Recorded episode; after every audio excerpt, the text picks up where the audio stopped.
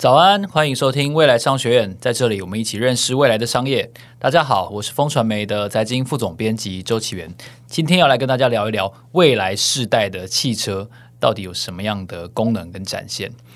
我想好奇的是，就是对每一个人来说，电动车或者新能源车，它的意义跟吸引力肯定都大不相同。有些人是为了它非常强劲的那个动力的输出。然后有一些人呢是非常喜欢它安静无声的驾驶的这种感受，但是其实我们都知道，未来的汽车它一定有一个很大的一块功能，就是娱乐哦，多功能的娱乐。那新能源车除了除了更促进永续之外，到底车上的这么多的科技跟晶片，到底为人类的世世代，它能够创造一个什么样的智慧化的娱乐的享受跟体验呢？这个未来的变革方向，到底台商会扮演些扮演一些什么样的角色？那智慧座舱到底有什么样具体意义跟配备？针对这个议题哦，我们今天邀请到了专家，就是车辆中心的林彦成经理，和我们来分享一下这个未来的趋势。让我们欢迎他。Hello，经理你好，主持人各位听众大家好，是呃，我是车辆中心彦成，很高兴来参加未来商学院节目，是。很有趣哦，因为您跟我们一个同事的这个姓名刚好完全一样，所以我们就觉得说好像叫我们同事一样，这非常的亲切这样子。首先，我想先请教一下燕成经理哦，就是在谈这个未来世代的汽车的时候，我们在沟通当初要采访的时候，您提出了一个很有趣的这个名词，而且这个名词看起来是一个未来的趋势。因为我在 Google 的时候，其实发现了很多很多的呃相关的结果，那就是智慧座舱。那智慧座舱其实现在的汽车。你也可以说它是已经一定程度的智慧座舱了，对不对？那这个智慧化跟我们未来的智慧化，它会有什么样的差别？您可以跟我们先分析一下吗？是，基本上整个智慧座舱，你可以把它当做是个产品，但是严格定义来讲哦，它算是一种空间中的生活形态。透过各种所谓的车辆跟电子技术的叠加之后，同时以车上驾驶者的习惯。然后陆陆续的将我们整个车辆的座舱变成是除了我们住家跟办公室之外的第三生活空间。那它最重要的是，它是移动式而不是固定式的。那在整个智慧座舱的演进之下的话，它基本上会用运用到所谓车辆目前正在发展的四大主轴，然后还有车电子技术的四大技术在发展，然后最后它就会协助整个车辆的座舱往智慧座舱四个阶段来做推进。那这边提到了车辆的发展四大主轴，这目前我们常在一些新闻报道看得到，CASE C A S E。那这里面的 C 的话就是 Connected 联网，A 就是 Autonomous 就自驾，S 就 Share 跟 Service 所谓的共享车辆共享化跟服务化。那最后就目前刚刚主任提到了，也在去电动化。那借由这个车四大的主轴发展之下，形塑出我们未来车辆的整个基本架构。那刚刚提到。消费性电子产品的技术基本上是助力整个车辆的技术往前更加速的发展。那这里面来讲的话，车辆基本上会运用到四大电子技术是什么？第一个就感测。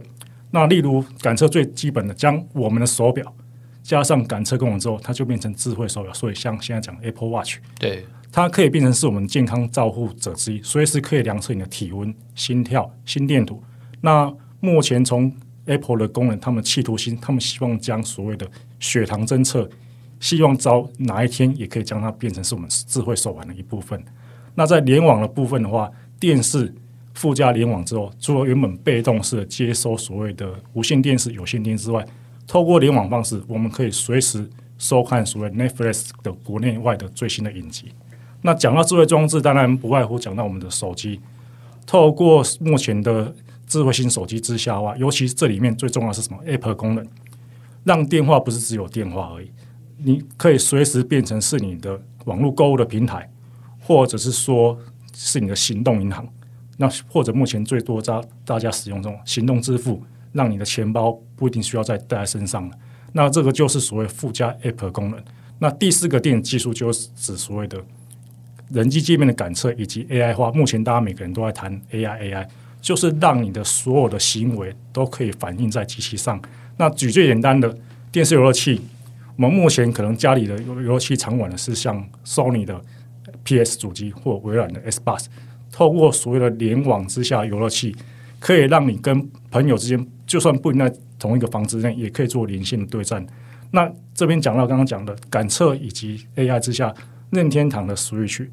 它让你在玩电视游乐器的时候，不一定是坐在座位上的，对，可以让你站起来动一动，对做瑜伽、打网球、打拳击，让你玩个电视游戏满身大汗。对，在这个四个技术以及刚才我讲到，比如说车辆 case 的四大主轴发展之下，让整个智慧座舱开始往四个阶段在做迈进。是，那第一个，其实目前大家已经都享受到了。第一阶段就是所谓的数位座舱。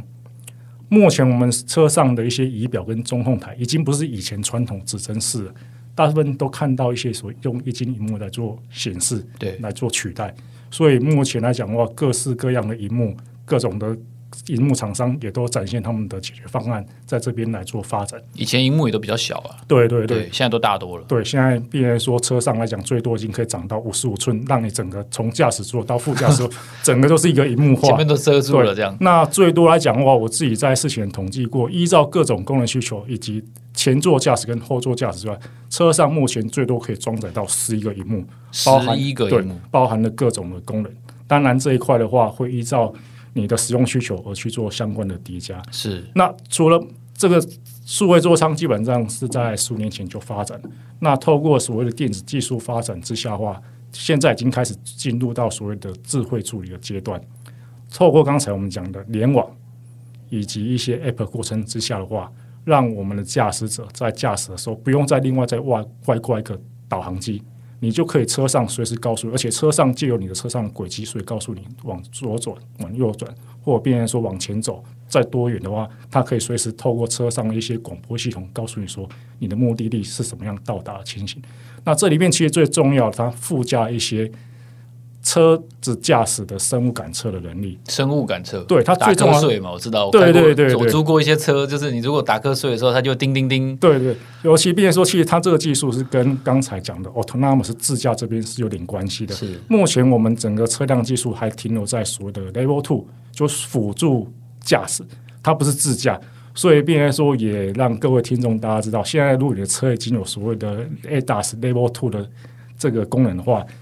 还是要由驾驶进行，而不能说让车子由所谓系统帮你开。这样，像像我们在新闻上常看到撞到高速公路的缓冲车的一个情形，这个都是变成说不当使用的情形。对，那所以刚刚讲的，并用透过一些生物变色技术之下，确认驾驶者开车是否专心以及是否疲劳状况之下，来协助更安全的驾驶，让你在使用这个座舱的时候更为舒适。是。那第三阶段的话，就开始进化到所谓人机共驾的一个情形了。人机共驾就变成说，除了辨识你驾驶的驾驶的行为之外，最重要的话，它来帮助你去减少一些你无谓的动作。例如说，什么是无谓的动作？例如说，开空调，是你就不用再去按相关的按键了。你只要用语音的方式或用手手势的方式的话，它就它就会记录你的习惯，让你知道说你现在是要把温度调升或调降。那另外来讲的话，当你的头往后摆的时候，这时候因为习惯，因为这样去倒车的时候，这时候如果你的车子后挡是有遮阳帘的话，系统自动不用你说一句话，它侦测你头部转动的状况之下，它自动将所谓的后挡这样把它降下来，这就所谓的减少一些无谓动作之下，让机器来事先预知你的行为，然后达到一个人机共驾的情形。那最终最终目标就刚刚讲的。他是想要创造一个让智慧座舱变成所谓的第三生活空间，但是在第三生活空间的话，它最重要，它必须要跟自驾的技术做结合。它主要目的是希望让驾驶者的双双手离开方向盘，这个时候在安全的情况下，变成说由自驾技术之下，由自驾系统帮你开车了。哦，这个时候驾驶者双手离开方向盘之后，你就可以依照目前相关的呃生态系。提供你的相关，就像刚刚我们讲的，手机我们在家可以玩玩各种的社群活动，但在车上如果你是驾驶的话，你是不能这样玩的。对啊，这时候透过所谓的自动驾驶的辅助之下的话，驾驶者他就变成乘客了。这个时候你要购物，你要玩社群，或者是说你要开商务会议的话，哦，这个时候透过车上的音响系统以及所谓的 AR、VR 或 MR 的功能之下的话。让你可以在这里面做一个很沉浸式的体验。那讲这么多技术之下，其实刚一开始讲了，其实智慧座舱是一种生活的形态。那整体来讲的话，变成说科技还是以人为本嘛。对。那套用 Nokia 在一九九七年的一个广告用词，Connecting People，科技始终来自于人性。其实无论多多艰深的智智慧科技发展之下，最重要的座舱的对象还是人。所以，如何利用这些科技之下，让我们人员、乘客在座舱里面使用的时候，能够让你的眼睛、鼻子、嘴巴、耳朵跟皮肤这五管、这五五官的视觉、嗅觉、味觉跟听觉以及触觉，还有你的举手投足之间，能不能跟汽车这边做相互比较完美的互动，让你在以数位化的基础之下，能够将相关个人化条件。让你享受到沉浸式的体验，这就是整个智慧座舱在发展之下想要创造的一个未来的一个情境。但其实老实说，我们在在了解这个进度，它研发到什么样的情况的时候，很多人会直觉的联想到一个问题。当然，它也是事实哦，就是说，这智慧座舱的不断的演进，不管它是在什么的牌子上面，它一定会让车子的价钱跟因为成本增加了嘛，这个价钱当然也会提高。它对于一辆一辆车的嗯成本的提高，它扮演一个什么样的比例，或者是它有多大的显著的影响呢？是没错，基本上智慧座舱在车上，刚才讲的最简单的面用面板技术大量渗透化之后，当然这边会增加额外的成本。对啊，多了那么多晶片。对，例如刚刚才讲的，变成说一体化的面板，从驾驶座到副驾驶座，对啊，高达五十五寸、五十六寸的面板，它的价格真的是。不低，对，光那一片就不得了了。但是，变成说在在揭露整个目前我看过了成本的状况下，我先跟大家讲说，其实为什么目前的电子的厂商或者像厂商一直往这边的投入，就是市场的商机。目前依照相关的统计资料来说的话，大概在全球的汽车电子这边来看的话，在二零二零年的时候，整个全球的市场的产值大概是两千两百亿美金，是非常庞大的规模。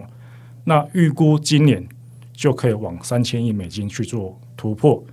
那这边还没停止哦，它基本上持续的在往这边加速发展之下，目前预估在二零二七年的时候已经可以突破四千亿美金，这个市场是非常的庞大。同时，刚才讲的，其实整个往自驾化跟所谓的智慧座舱发展之下，它会需要运用到越来越多感测的元件、电子模组以及半导体技术的元件之下的话。目前已经有厂，就所谓的国外的市调机构这边已经调查说，目前乐观二零三零的时候，整个市场规模往六千亿美金去做突破。OK，这就是这么大的一个市场的状况之下，吸引了厂商争相的投入。那回归到刚刚主持人提的，那智慧座舱的成本大概是多少呢？这个来讲的话，如果我们先用从简单到复杂这边来做一个补充说明，跟大家做一个了解之下的话，是目前如果用单纯的中控的联网平台，就很像是一个 Apple iPad 这样平台大小的十寸到十五寸之间的平台之下的话，目前大致上的平均的成本售价大概是落在五百到九百块美金之间。那如果像刚刚才提到一体化大型面板。从所谓的驾驶到副驾驶座，然后又它又整合了一些监控的一些荧幕，以及相关的整个一些音响跟空调的机制这个控制功能之下的话，目前看到的整个售价成本大概是两千五到三千五块美金，大概在台币十万块左右。那这部分的话，价格当然是不低，但是这边别忘，它在这个虽然成本高的时候，但是它替代掉很多旧的东西。刚才我们讲。早期旧的机械仪表已经被替代掉了，早期我们使用的音响、空调的控制器，它也被替代掉了。CD 音响有没有？对对对，要放进去的那一种。对，那这些其实成本是被替代掉之后，其实综合起来，它增加成本是不多，而且最重要的，刚刚主持人开始提到，在整个视觉的一个享受、听觉享受之下。大幅增加，这对于消费者在购买产品的时候是对他最直观的，所以这就是为什么虽然目前成本在增加之下，车厂这边市场商机以及对他产品的卖点是目前持续投入的情形。那这部分我再补充一下，基本上因为现在车辆开始所谓的电子化，它就大量的使用了我们电子化工业的基础以及半导体技术基础。那半导体技术这边有一个著名的定律，就所谓的摩尔定律嘛。对，变成说每十八个月产量会增加一倍，因为主要是制程的萎缩。那虽然套用刘德台积电刘德英董事长在九月八号 SEMICON 台湾的演讲这边，他提到半导体技术发展这五十年来，大家都在隧道里面走，都知道前面是要做什么，就把尺寸萎缩。但是现在，比如说半导体萎缩技术已经发展到一个瓶颈了嘛？对。那但是这边来讲的话，因为目前我们整个自洽的晶片跟 AI 都需要更高算力的晶片怎么办？但是目前他们的半导体研究起来的话，可以透过先进的封装技术，就像我们报章看看到了台积电的 CoWoS 技术、InFO 技术或者 SOIC 技术之下，可以让你在有效的控制成本的模式之下，还可以让你的计算功能算力更为提高。那刚提到，目前电动车持续发展之下，早期电动车很贵，现在基基本上已经开始到应该可接受了。这主要就是电池成本的下降。那电池成本从原本一度电超过三百块美金，现在基本上已经下降到两百块美金。目前产业预估希望以后可以降到一百块美金以下。那这样的话，变成说电动车就变成我们普及的这样。那所以来讲的话，早期投入成本虽然高，但是第一个。这是产业的趋势。第二来讲的话，这是吸引消费者最重要的一个因素。第三个，它能够有效控制成本再往下降，所以这就是目前产业在投资下看到的商机。是，那我们也都好奇一件事情，就是我们都知道说台商在资讯科技，然后半导体方面的进展跟掌握的成就是全世界都肯定的。那智慧座舱它背后其实所需的这些科技的背景。跟它制成的要求，当然也刚好都是这些科技跟半导体厂商台商哦所具备的这些能耐。那是不是台商在这个智慧座舱的发展过程当中会显得比较有利？是因为他们本来就有相关的，比如说成本控制的能力啊。只是他把这一套系统从以前可能是制制作一个装置，现在他把这个装置变成了车辆的一部分，所以它会有这样子的商机存在吗？是没错，主主持人这边也观察得非常的详细。是，那变成说车辆业界有一句话，变成说电动，因为未来电动车基本上它是一个手机上装的四颗轮子，它叫一个电动车。所以，如果在所谓的座舱系统之下，没错，你可以把它视同是一个手机化的一个延伸。整个生态链、生态系如何在手车上这边创造出来，创造出刚刚讲的移动式的第三的生活空间。那这部分来讲的话，其实国内的厂商手脚真的是蛮快的啦。依照目前的观察，国内的电子工业来看的话，其实从上游的晶片、中游的模组到下游系统整合商，大致上都切入的蛮深入的。那这一块的话，就像刚刚提到，目前国际上的呃汽车电子展值往三千亿、四千亿美金发展，其实国内的电子工业在汽车电子这一块的产值也是。进驻了相关的蛮快的，是。那我也是分享一些数据让大家知道一下。目前台湾车辆电子基本上发展了快二三十年的时间，但是早期大家好像没有那么关注，因为那个时候早期二三十年前的时候，汽车不需要那么多汽车电子，对，只需要非常少晶片、音响、对，防盗器、对，倒车雷达，有这些装了之后，应该就已经非常的不错了。那但是因为汽车钢材往四大主轴发展之下，它需要借助电子技术的发展，所以我们国内在大概在二零一七年的时候，国内的产值刚破两千亿台币，但是在经由五年之后，就二零二五年就去年的时候，国内产值已经增加一千亿，变成三千亿了。那但是这边更让我们国内产业更为兴奋的消息是，依照目前国内的像车辆中心、自车会。工研院这些专业成料机构跟国内厂商互动起来，以及他们的接单状况的话，预估目前乐观预估在后年，就二零二五年的时候，会比二零二二年的三千亿翻倍，变成六千亿美金在发展。所以这一块来讲的话，也是我们国内厂商看重商机之下积极投入。所以，他主持人刚刚提的，那我们国内厂商是不是将手机的生态链就开始来做发展？这边来讲的话，并且说。没错，我们边说看和硕这边也积极的在投入当中。那像我们资讯工业里面面板的双虎、友达跟群创，我们从他们一些所谓的新闻讯息上面来看的话，尤其是群创在九月在德国慕尼黑刚发布了他们最新的智慧座舱的体系，而且更神奇的是，他们变成说展现了一种跟车辆内饰，我们现在目前传统车辆内饰以为是木头的装饰的表面嘛，是，是这时候如果不启动的时候，它还是一个木纹的形状。但是如果你需要功能的时候，在木头的装饰上面的话，可以显示出一些荧幕的功能键出来。这个就是我们国内的科技产业技术力的一个展现，基本上都逐渐的去渗透车辆的一些相关的系统了。是。而且以往在采访的这个经验，让我好像认识到一件事情，就是说，通常能够成为车辆供应链的话，它的嗯往来的这个订单，它是比较长久的。它相对于手机或者说其他的这种嗯资讯产品，跟车厂的往来关系相对是比较久，因为通常呃，它不会下单只下一款车给你嘛，可能可能你们之间还有呃很多的呃这款车只要卖的很好的话，嗯、你们可以可以。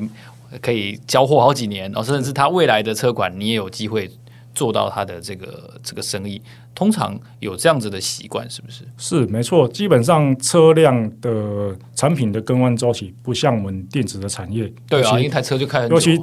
应该是这个礼拜、上个礼拜，iPhone 又发表他们最新的下一代的手机。基本上是每年就发表一个新新款的手机，再往前发展。但是车辆有一句的话。叫做车辆产品叫三年一小改，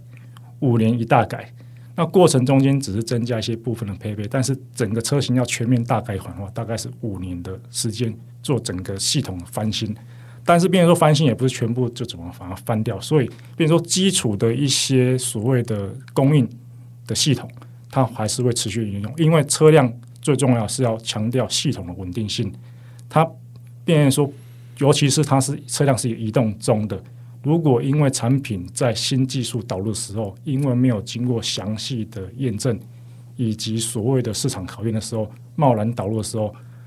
宕机那就停在路边就算了。但是在高速公路的时候，会突然失控，对，这个时候失控的时候，造成相关人民的财产、生命安全的时候，这会造成很大的一个问题，所以公关危机了。所以这个就是为什么我们在新闻媒体上看到有意切入车辆供应链的厂商就提到。争取订单不容易，有时候还要考验三到五年时间。就是车厂除了要确认你的产品可靠不可靠之外，其实就刚刚刚才提到了，你能不能在相同的状况之下长期供货三年、五年、十年到十五年的时间？因为最重要是什么？车辆不可能是每年就要换了嘛，对，它可能是平常我们大家平均起来大概十年换一台，对，跟十年很合理啊，对，而且可能变成说你后面可能还有保修的一个状况在，对，那这里边最最重最重要的是什么？召回赔偿能力，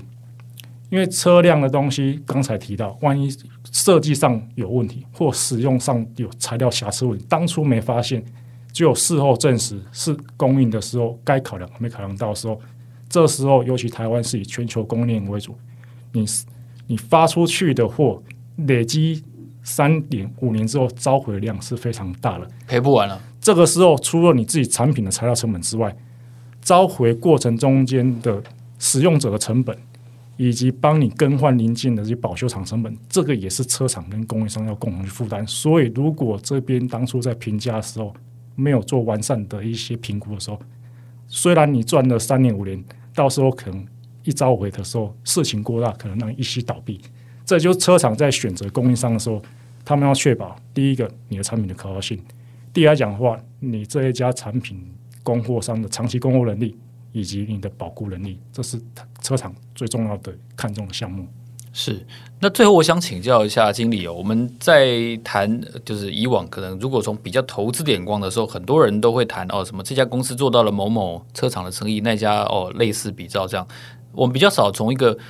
整体的眼光去看待台商在这个所谓智慧座舱这个趋势当中所扮演的角色。那我想请教的是，车辆中心在整合台湾厂商的可能是研发能量也好，或者说方向上面，跟争取国外的品牌的订单上面，车辆中心在幕后扮演一些什么样的促成的角色？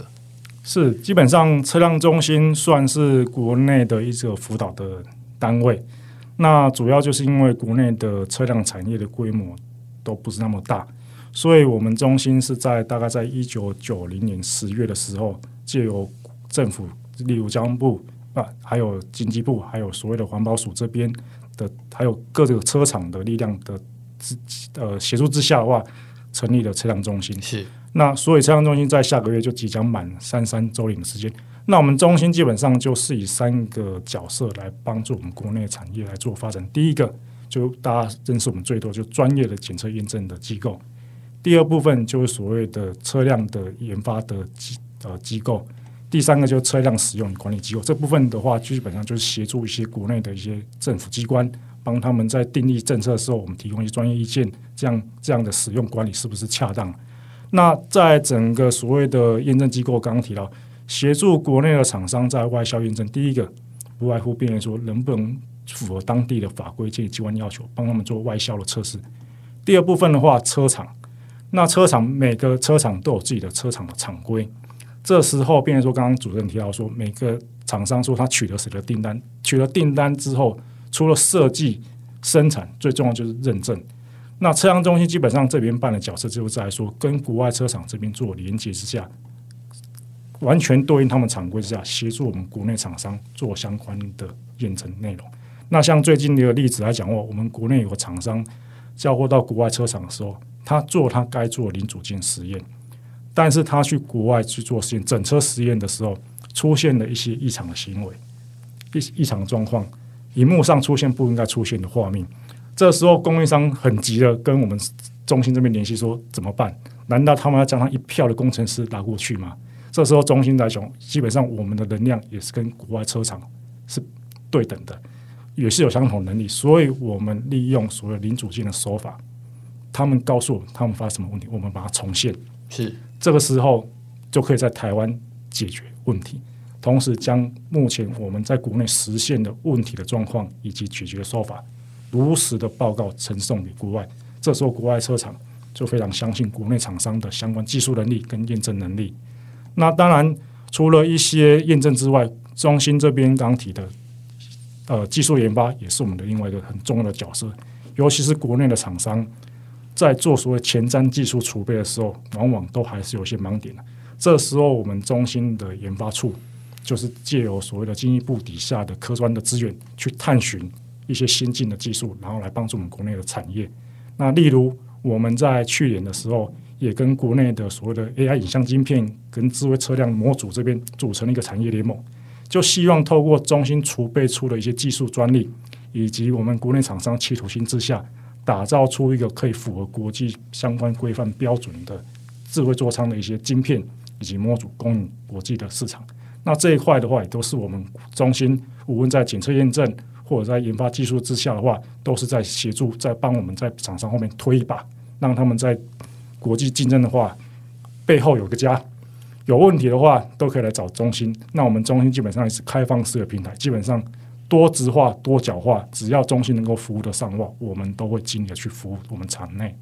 厂商的一些问题。是等于是兼具一些咨询跟智库跟。疑难杂症的解决，可以这样说吗？是是是是，有问题的话，基本上就尽量来找中心，我们尽量帮大家解决问题。是，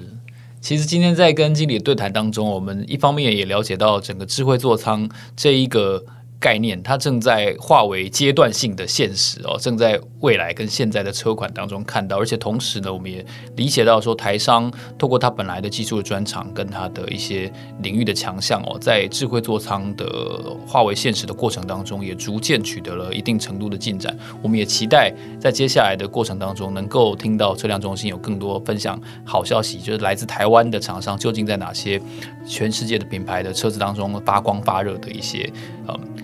事迹，所以今天非常谢谢经理来到我们的节目现场。谢谢主持人，谢谢各位听众。希望以后我们在车辆产业共同的努力。谢谢，是非常谢谢未来商学院，让我们下一集见。谢谢，拜拜。